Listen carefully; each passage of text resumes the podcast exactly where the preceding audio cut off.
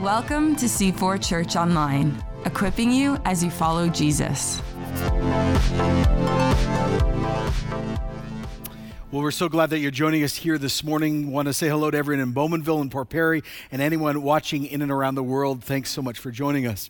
We're starting now into our Christmas season, and if you know anything about myself, and many of you do, you know that I'm a lover of history. I'm fascinated not only by world history, I'm fascinated by my own family's history. More than once, I have gone to Ancestry.ca after I was allured by those ads to see if I could find my family, and just like the ads promised, I did. Little green leaves came up, and as I did, I began to find my family generations. I was so excited the first time I did this. I found the boat manifest where my grandfather's name was, and there was my great-grandfather and great-grandmother's signatures coming from England to Halifax on the Queen Mary. In times like ours these days, when everything feels like everything is changing and very little is stable, instinctually we all want roots and history and stability and context for ourselves and our families and our lives. That's why so many people are checking out genealogies these days to find rootedness in a time of deep change. That's also why in the last 5 years, so many stories about family history have been placed on television. Ancestors in the Attic, Finding Your Roots with Henry Louis Gates Jr., Genealogy Roadshow, the Generations Project, Long Lost Family, The Relative Race, and Who Do You Think You Are? Now, everyone is hoping when they go on one of these sites or do their own research or watches one of these shows, they're hoping that they find some hero. Isn't that what we all want to find in our family tree? Some profound, famous person, or even better. This is all of our dreams that we don't want to admit. You go on Ancestry.com or .ca and you suddenly find out that you are the long lost person a whole country you've never heard about has been looking for. And suddenly there's a knock at their door and like, oh my goodness, thank you so much for logging online. You're the lost queen or king and we couldn't find any relatives. And now you're here and you didn't even know we exist, but we do. And here's $1 billion just for you. And you have a castle now in the middle of Scotland and Jeeves is now your butler and life is amazing. I mean, this is what we all are hoping for. We all want someone of note.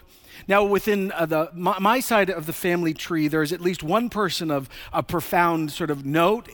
From my mother's side, we are direct descendants from the composer Bach. So that's not bad. And he was a Christian, and so I look forward to hanging out with him in the new heavens and the new earth and talking about our family and comparing notes. But I think all of us also are a little afraid to look at our family histories because we're afraid that we're not going to discover some profound person. We're going to discover some monster. Everyone wants to be related to a famous person, but you're like, oh, congratulations, the mass murderer is in your family tree. Now, isn't that excellent? Now, watching those shows, if you've done that or doing your own history, most of us that have done it will find a few things. Number one, we'll find a lot of normal history. We'll find what we experience today back then. We'll also find some boring stuff. We'll find a lot of pain because that has been found in every generation. And then, of course, also, we're going to find some success. But knowing where we've all come from does give us insight to who we are and how we live. Our family trees are full, of course, of colorful characters, beautiful, broken, boring, but that makes us us. But when we come to the Christmas story, as we enter in now, the very first recounting of Jesus' coming is found in the book of Matthew. And as we enter into the story, we're quickly confronted by this very long genealogy in Matthew 1. If you've got a Bible, by the way, you can turn there virtually or physically right now. Now, at this moment, when people usually are preaching through Matthew at Christmas, they skip the genealogy. It's 16 verses. There's at least 41 names. And who wants to try to publicly pronounce them all right? Not me. And if you're reading it, of course, in your own devotional life, you're like, this is boring. I can't relate to this. This is more than 140 characters, so it can't be relevant to my life. No. There's a reason why it's here. There's a reason why it's been placed here.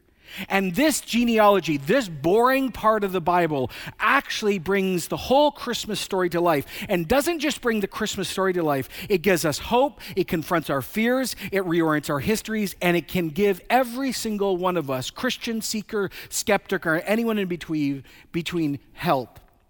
Now, Matthew is the author of this gospel. And he's writing this gospel primarily to convince his fellow Jews that Jesus is who he claimed to be, the King of the Jews, the Messiah, the fulfillment of the Jewish faith. And that is why he starts with this huge genealogy, because in the Jewish world 2,000 years ago, genealogies were used for legal rights, inheritance, and also to prove legitimacy. Now, before we get to the list that we all tend to skip, let's not forget the story of Matthew himself. His story will help us understand why he chose to point out, to emphasize certain people over other people in Jesus' family tree. Here's how Mark actually records the story of Matthew. As Jesus was walking along, Mark 2:14, he saw Levi, son of Alphaeus, sitting at a tax collector's booth, and Jesus said to Matthew, or Levi, "Follow me." So Levi got up and followed him. Levi and Matthew were interchanged. Now, Levi's a tax collector. And Jesus walks up to this tax collector and says, "I want you to be one of my followers and not just one of my disciples. I actually want you to be one of my leaders." Now, I've shared this before, but maybe you don't know this. Let me say it again. Jewish tax collectors were middlemen between the Jewish population and the Roman occupational government. They were collaborators. Tax collectors in our day have a bad rap. No one wants to give their money away, but this is much darker back then. They were hated by the Jewish community and honestly viewed like they had made a deal with the devil. They had sold their souls. They were working for an occupational military force. They were known, historians talk about this all the time, they were known for mass exploitation, lying, cheating, and overtaxing, and no one stopped them. A Jew deciding to enter into the customs service was regarded as an outcast from society, like a cripple. They were immediately disqualified to be a witness in any court case because they were viewed as untrustworthy. Immediately, if you became a tax collector 2,000 years ago as a Jew, you were excommunicated from the synagogue. In other words, you were cut off from church and God's people, and you were immediately thrown out or viewed as a disgrace through your family, immediate and extended. So if you decided to become a tax collector, you lost your faith, your background, your ethnicity, your family. You love money more than anything. And that's who Matthew was. Now, Mark 2:15, now Jesus was having dinner at Levi's house, and many tax collectors and sinners were eating with him and his disciples. There were many who followed him. Can you imagine Matthew's joy? This most famous pastor, leader, healer, spiritual leader, he's sitting in my house eating with me, and he doesn't believe he's getting contaminated by my stuff by eating with me. Verse 16, but when the teachers of the law, the Pharisees, the pastors of the day, saw him eating with sinners and tax collectors, they asked the disciples, "Why does he keep eating with those people?" And on hearing this, Jesus said to them, "It's not the healthy who need a doctor, it's the sick. I've not come to call righteous people, I have come to call sinners." So Levi, his name later is Matthew, and Matthew the tax collector, Matthew the collaborator, Matthew the one who loved money more than his family, ends up not just following Jesus, but actually being changed by Jesus and actually begins to lead with Jesus. And now he is trying to convince the community he ripped off and the community he betrayed that there's a second chance, and Jesus is the second chance, and actually you can have him too. Now, with all that background, now you come to the genealogy and you will begin to understand Christmas from a whole new light. So let's read it together. Matthew 1:1. This is the genealogy of Jesus the Messiah, the son of David, the son of Abraham. Now, we see the word genealogy, we go, yeah, it's a family tree. Actually, no, there's more going on here. In the original language, the word for genealogy is the word Genesis, origin. So immediately Matthew includes this because he wants to take his Jewish audience right back to the very first verse in the Bible. In the beginning, in the Genesis, God created the heaven and the earth. And here's what Matthew is stitching together. The God of creation, because there is only one God, who is the Jewish God, is doing a new thing, a grander thing, a greater beginning. And at this moment, the Jewish mind would already begin to go, what's taking place here? Something seems to be coming clearer. Now, he says that the Genesis starts with Jesus. Now, we sing to Jesus, we use the name Jesus, our culture cusses with the name Jesus all the time, but we actually miss what the name Jesus means. Jesus is a Greek variation of the Old Testament Hebrew name Joshua. And Joshua means God saves or God is salvation. Of course, that's going to be the Messiah's name. Through Jesus, God saves. God the Father is going to offer salvation to the whole world. God saves. But here's what we also miss sitting here today. 2,000 years ago, Jesus was one of the most common boy names in Jewish culture. If you were sitting in class and you say, Jesus, raise your hand, 40% of the boys' hands would have gone up. So you go, okay, well, what makes this Jesus different than all the other Jesuses? And Matthew goes, oh, let me tell you, Jesus is different because he's the Messiah. Now, Messiah, the name we use is Christ. It's not a last name. Christ means anointed one, long-awaited one, the one that the whole Jewish faith had actually been praying for. If you go to the Wailing Wall today, right now in Israel, Orthodox Jews are still praying for the Messiah to return. And we're like, no, he's already come. You've missed him. Look at Jesus. Jesus is the promised deliverer. He's the fulfillment of the whole Jewish faith. From Genesis to Malachi, the whole of the Jewish faith, which is God-given, the laws, the rituals, the temple, all find their fulfillment and meaning in Jesus from Nazareth. Well, Matthew keeps going, and if you actually just read Matthew 1:1, if you went to Toronto today and hung out with a Jewish friend of yours who is Orthodox or conservative and read Matthew 1:1 to them, you would see shock, surprise, excitement, or offense, just like happened 2,000 years ago. Because Matthew says that Jesus is the Messiah and then says that Jesus is the son of David. Now, King David was the greatest king, the conquering king, the man after God's own heart, the one who wrote most of the Psalms. And Jesus doesn't just come from his line. More is going on. See, when David was king, the prophet Samuel walked up to David and said something over him that was beyond David, but it's connected to David. It's in 2 Samuel 7:11, and God declares to you that the Lord himself will establish a house for you, David. When your days are over, when you've died, and you rest with your ancestors, I'm going to raise up your offspring to succeed you, your own flesh and blood, and I will establish his kingdom. No problem. That's Solomon. He's the one who's going to build a house for my name. Right, the temple. But notice, and I will establish the throne of his kingdom forever. Well, Solomon died. So something way larger is taking place. And what Matthew is saying is the one who has come, named Jesus, he's the fulfillment of that because his kingdom lasts forever. So Jesus isn't just Messiah, not just son of David, isn't just sort of Genesis. There's more going on. Then he throws out another thing. He says, oh, Jesus is the son of Abraham. Why does that matter?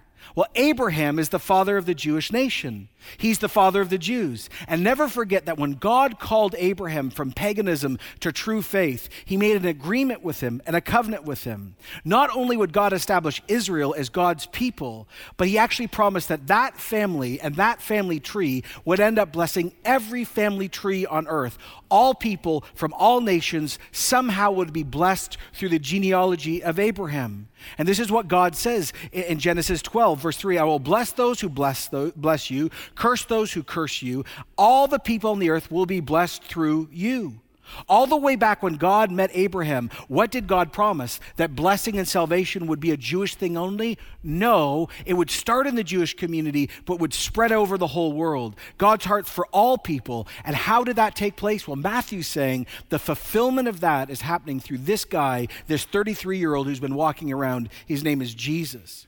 So let's read it again. This is the genealogy of Jesus the Messiah, the son of David, the son of Abraham. And Abraham, we get going now, is the father of Isaac. And Isaac is the father of Jacob. And Jacob is the father of Judah and his brothers. Now let's camp there for a minute. Jacob and the father of Judah. Jacob's name later gets changed to Israel. And he has 12 sons. And Judah is one of them. It gets even more Jewish here. And those 12 sons become the 12 tribes of Israel. And so the Christmas story is fundamentally a Jewish story, rooted all in Jewish religious tradition right here. But you got to ask yourself the question, why does Matthew choose Judah when he had 12 names to choose from? Why does he highlight that group and that tribe and that guy and not the rest? Because of one other thing. In the Old Testament, there were not one, not two, not 20, not 100. There were 300 prophecies that the Messiah had to fill to actually be the person. If you didn't actually do all 300 things, you're a fake, you're a fraud, you're not the person. Now, this is critical that we sort of catch this. Mathematically speaking, the odds of one person fulfilling 300 very specific prophecies is staggering. Mathematicians put it this way. One person fulfilling 8 prophecies is 1 in 100 with 17 zeros behind it. So you start seeing the picture. This is like an impossible task. And Judah is one of those prophecies. Here was what the prophet Micah said in the Old Testament. Micah 5:2, "But you, Bethlehem, though you're small among the clans of Judah, out of you will come for me one who will be a ruler over Israel, whose origins are from old and from ancient times." The Messiah had to be from the clan of Judah and had to be from the hamlet of Bethlehem. If you weren't from Judah's tribe and you didn't come from Bethlehem, you're not the person. And Matthew's going, yep, both these things are true. So you've got Abraham, you've got Isaac, you've got Jacob, you've got the 12 sons, and Jesus comes from this line. Now, remember the original audience. They're all Jewish, and it doesn't get more Jewish than this. Do you remember when Moses encountered God personally for the first real time at the burning bush? And he takes his sandals. How does God identify himself to Moses? "I'm the God of your father, the God of Abraham, the God of Isaac, the God of Jacob." So at this moment, this is like, okay, wow, this is serious. The whole thing's going on. And then Matthew, after he throws that all on the table, throws a curveball to get not only his original audience's attention, but our attention, to show us the greater moment, to give hope, and to give us the truth that maybe people like him and maybe people like us could actually not just know there is a God out there, but could meet that God and have a relationship with him. Because in the next moment, he throws out scandal after scandal. The Ancestry.ca goes really bad right now. Judah is the father of Perez and Zerah, whose mother was Tamar, and Perez the father of Hezron, Hezron the father of Ram, Solomon the father of Boaz, whose mother was Rahab, Boaz the father of Obed, whose mother was Ruth, Obed the father of Jesse, Jesse the father of King David, David the father of Solomon, whose mother had been Uriah's wife. Okay, now we need to stop here for a moment and walk this through. Now, we don't know this again because we live today. 2,000 years ago in Orthodox Jewish communities, every godly man would wake up in the morning and pray this prayer. And I'm going to just say it. I'm not going to pray it. I'm going to say it. "Blessed are you, O God, King of the universe, who has not made me a non-Jew, a slave, and a woman." Every Orthodox man would wake up every morning and say, "Oh, thank you, God, that I'm in the right ethnicity, in the right faith, and I'm not born a woman, a slave, or one of those non-Jews. Amen." And into that, Matthew, in the genealogy of the Messiah, says this stuff. He includes not one, not two, not three, but four women, and he does it very intentionally. First, you've got Tamar. Now we're starting to see the dark side of the story. Tamar's not even Jewish, by the way. She's a Canaanite. She's part of the enemy of the Jewish people. But more, if you've read her story is brutal. I was preparing this week and came across a very famous sermon by a Dominican priest, and he summarized our journey to Advent this way so far. He said, "The faith of Abraham meant that Isaac very nearly had his throat cut by his father at an early age. Isaac survived that to become the father of Jacob. Jacob is an unscrupulous but entertaining character who won his position in the line that leads to Jesus by lying and cheating his blind old father. And then he himself was cheated, however, when he slept with the wrong girl by mistake, and that's where Judah comes from. And then Judah grew up, and he slept again by mistake with his own daughter-in-law, Tamar, and she actually cheated Judah by disguising herself and dressing up as a temple prostitute. When Judah heard his daughter-in-law had prostituted herself and become pregnant, he was so enraged he ordered that Tamar would be burnt alive, but then he became very upset when he discovered he himself had been the client and slept with his daughter-in-law, and their child is Perez." So Merry Christmas, everyone. Merry Christmas. Really? And you say the Bible is boring? Read the Word of God. It's a Jerry Springer show. And then you've got Rahab, who, by the way, isn't Jewish either. She's a Canaanite, and many of you know her story. It's an amazing story found in Joshua. They're about to invade the promised land, Joshua 2:1. "Then Joshua, son of Nun, secretly sent two spies from Shittim, go look over the land, especially Jericho, and they went and entered the house of a prostitute, a sex trade worker named Rahab, and they stayed there." So you've got spies, invasion, God, promised land, and a sex trade worker. It's like a Bond movie. Okay, so it gets worse because I'm not saying this for effect, but Rahab's name literally means wide, open, and prideful. The woman either is a sex trade worker in the house, or she's the madam of the house. Now the soldiers are hid there because other soldiers are trying to kill them, and this conversation between Rahab and these soldiers is quite profound. It says in Joshua 1:9, "I know," this is Rahab speaking, "I know that the Lord, God, has given you our land.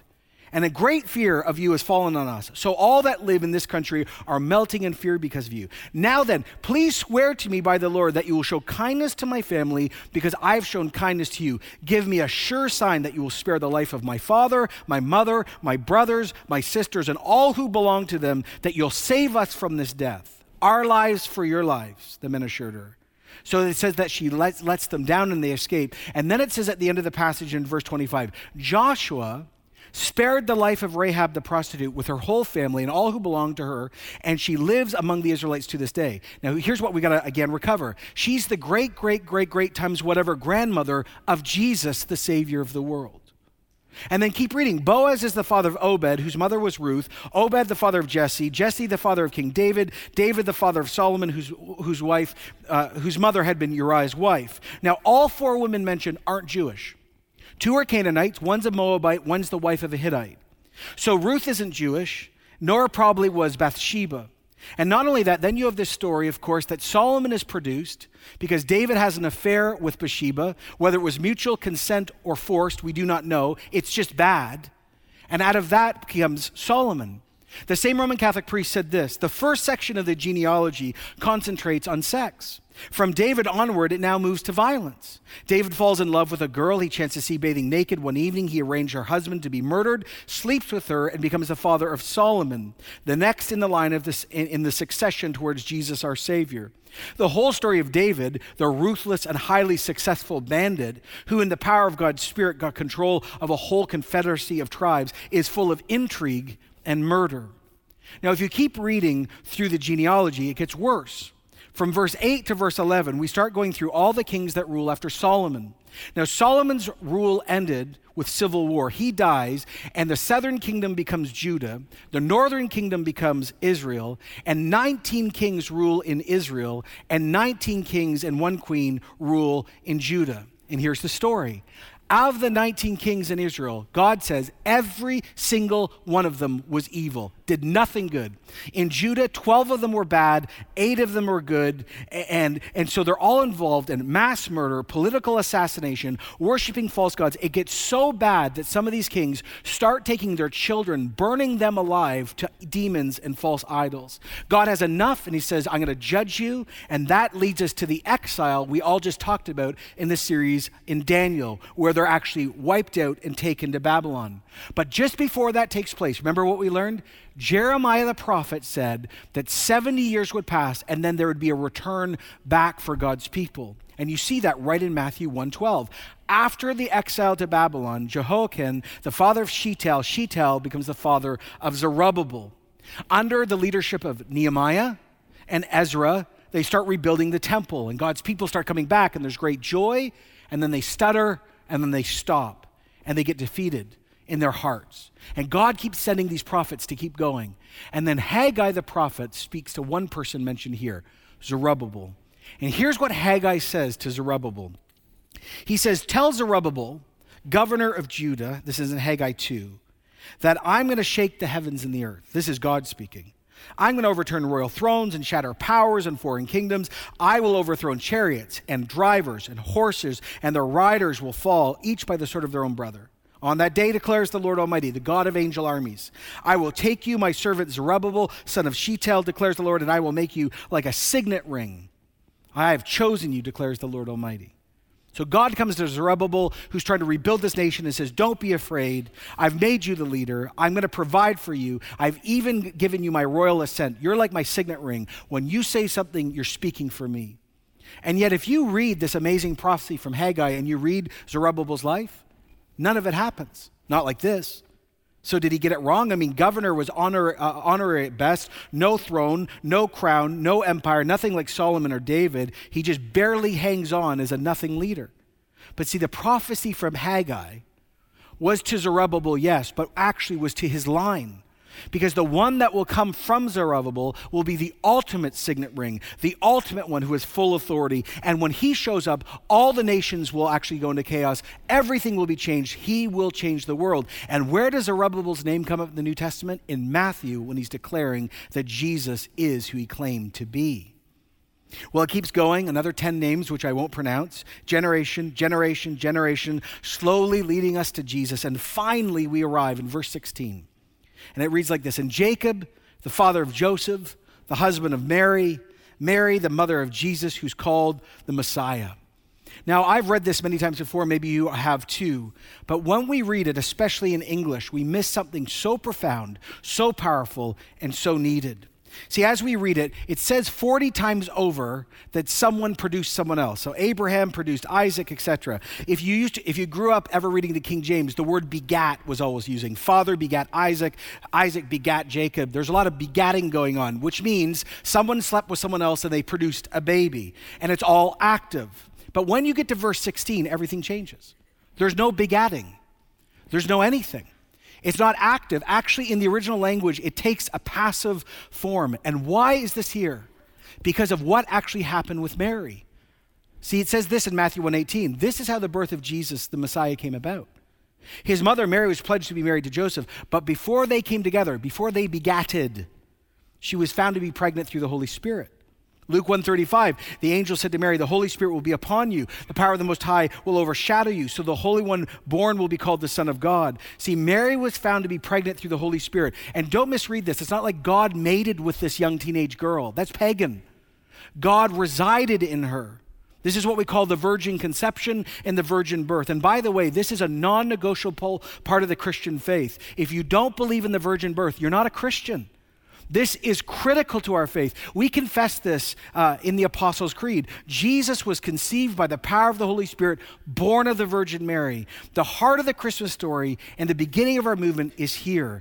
God came for us when we could not get to him, and Jesus is without sin, but he is still fully human, not appearing human, not adopted. He's fully human and fully God. And the virgin conception and the virgin birth allows for Jesus to be without sin and yet still be one of us.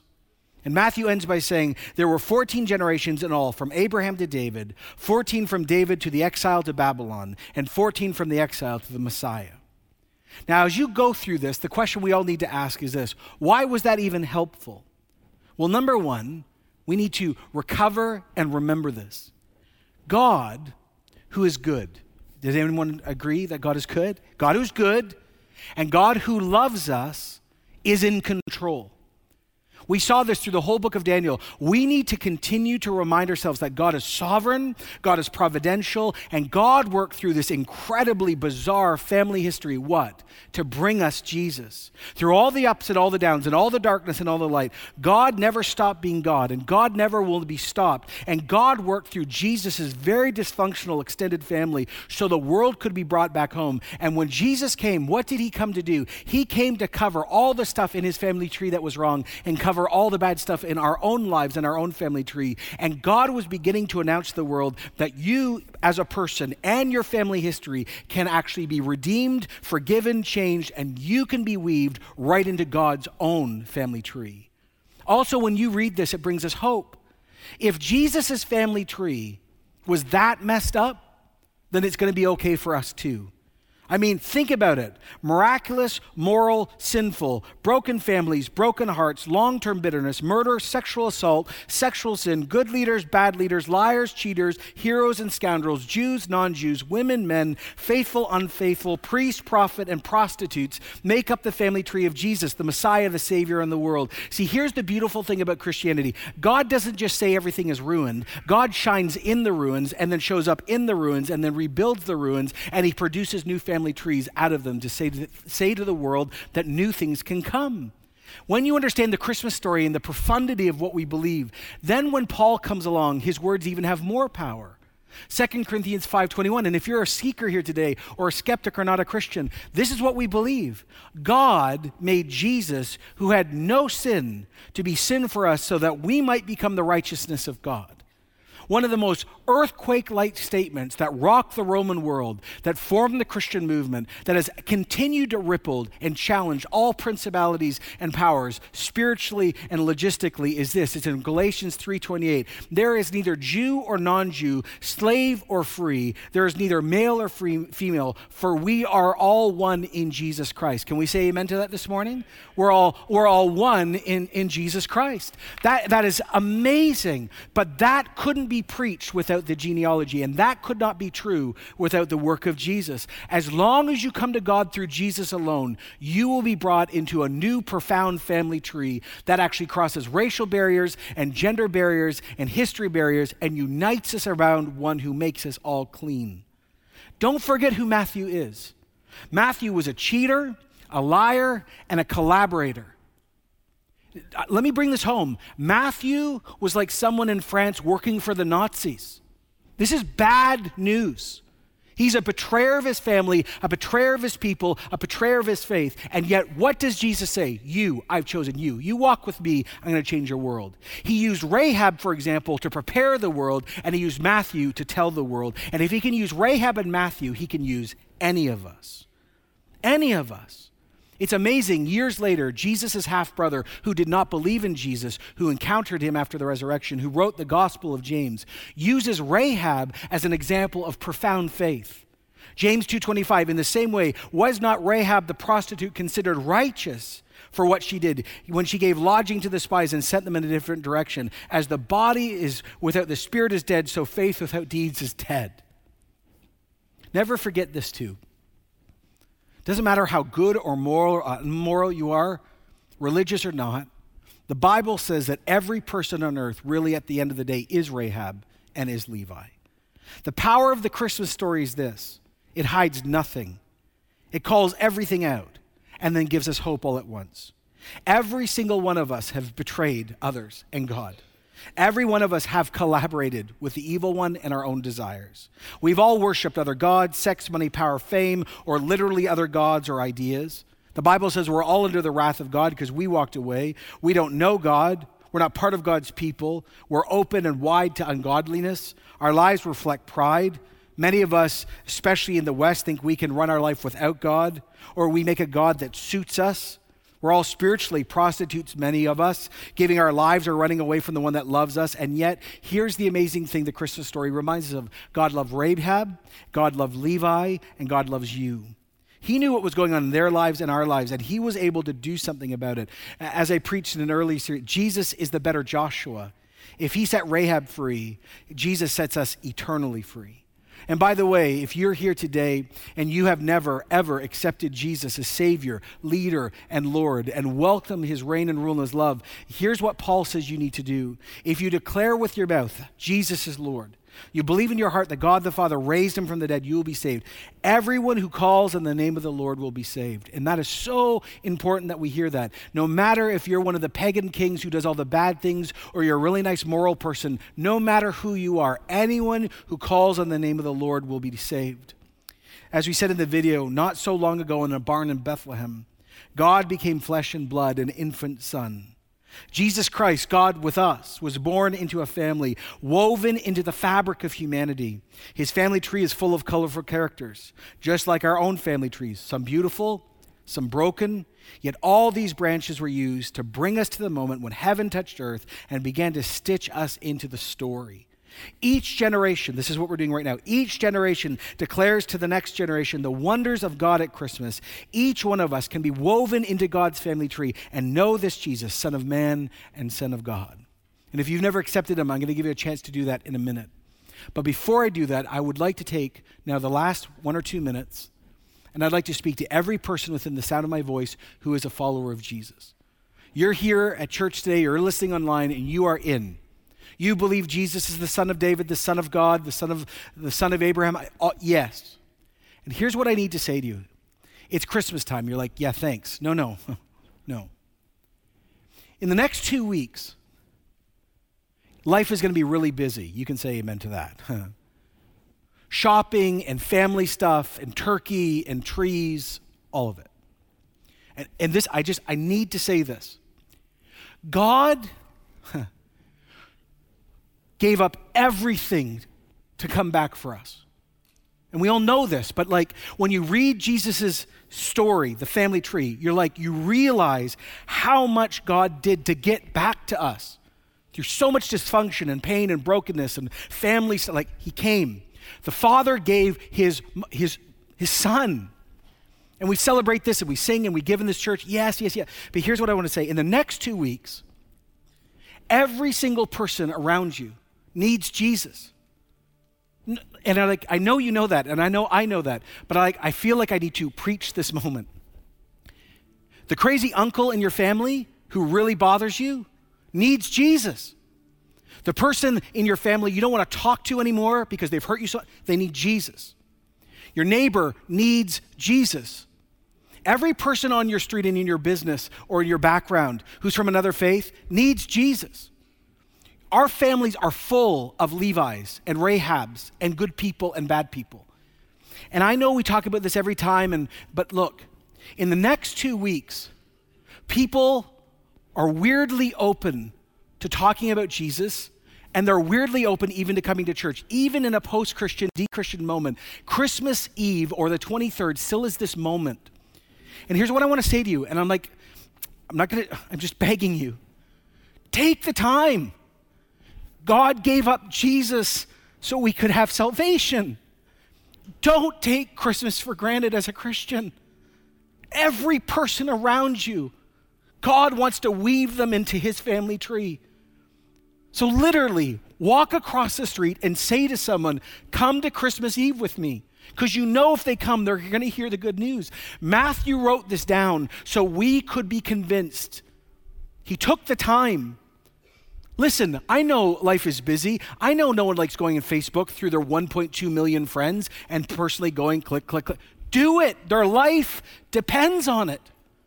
If I will not be offended, take out your phone right now, literally, and text someone and say, would you come? This is why I'm begging you, because in the next 2 weeks, there is going to be a moment and an opportunity where thousands of people might actually be open to stepping through doors in a church context and hearing the good news of Jesus. And you have no clue what the sovereign God of heaven and earth is going to do in that moment. You have no clue if God's going to call them on that Christmas Eve or on the 23rd or later after they hear the story and weave them in and they become your brother and sister.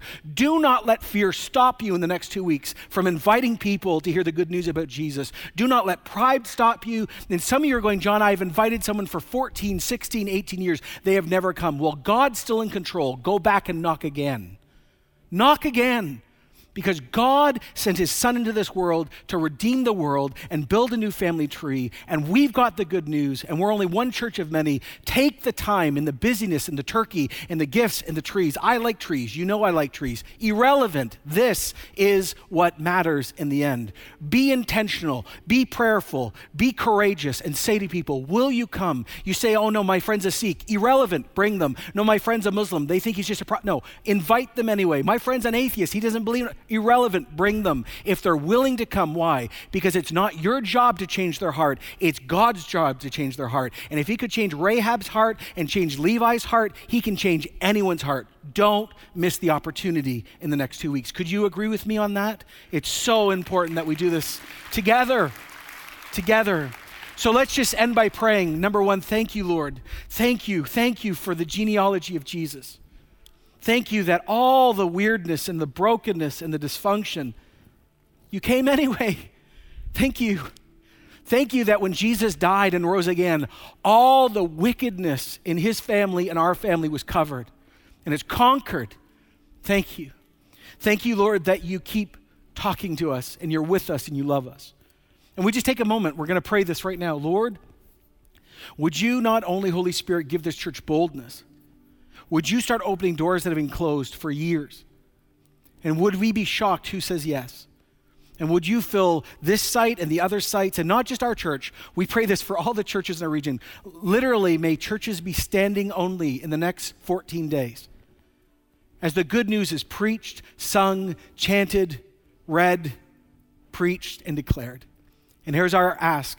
Father and Son, send the Holy Spirit and open people's eyes to the good news of Jesus Christ, that there's hope, that there's forgiveness, that there's resurrection, and their second chances. Come, Holy Spirit, do the impossible in 2018 like you did 2,000 years ago and you did even before that. We are totally open. Lead us and guide us, we ask. And we all said this together in the name of Jesus, amen. We thought it would be great for us as a community to start our Christmas time with communion. So we could, as we enter in, see the full circle of what God was up to. Jesus, 33 years later after he was born, sat with his closest friends, including Matthew.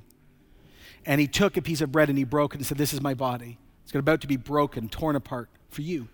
He took one of the great Passover cups that was done in Jewish community and said, "This is now my blood, representing my shed blood." There's going to be a new agreement, a forgiveness.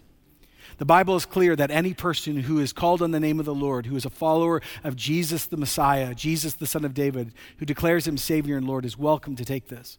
It's the symbol of his death, his resurrection. As I say all the time at communion, we take communion knowing one day we'll never take it again, because one day Jesus is coming back and we're going to eat face to face with him, and it's going to be way better than this. This is a guaranteed place of encounter, though. Jesus isn't in the elements, but he's at these tables. And so today, if you're a Christian, you're welcome to come forward and say, "Thank you, Jesus, for your birth, your life, your death, and your resurrection." The Bible says if you're not a Christian yet, please don't take it. You've not encountered the one it represents. But you always can meet him then. The Bible also says this is a time to ask forgiveness for your sins. To take a moment and say, "Lord, where have I sinned?" The Bible also says if you're not reconciled with someone, you should try to reconcile before you do this. And if you can't, you just wait, you try and then come back. And if you are a Christian and you do know the love of God, but you refuse to give up a part of your life to God at this moment, it says don't take it until you're willing to lay all things down. Because Paul says you'll bring judgment on yourself, even if you're a Christian. But as you come today, as we take this is going to come forward communion today. As you come, and you can stand now. As you come forward, I just want to say this to you. Thank Jesus for his coming, not just his death and resurrection. Thank him for his dysfunctional family tree. And thank him that he came to set you free and save you. So when you're ready, you can come at any time and participate. God bless you this season. Thanks for joining us. To connect to the ministries of C4, visit c4church.com.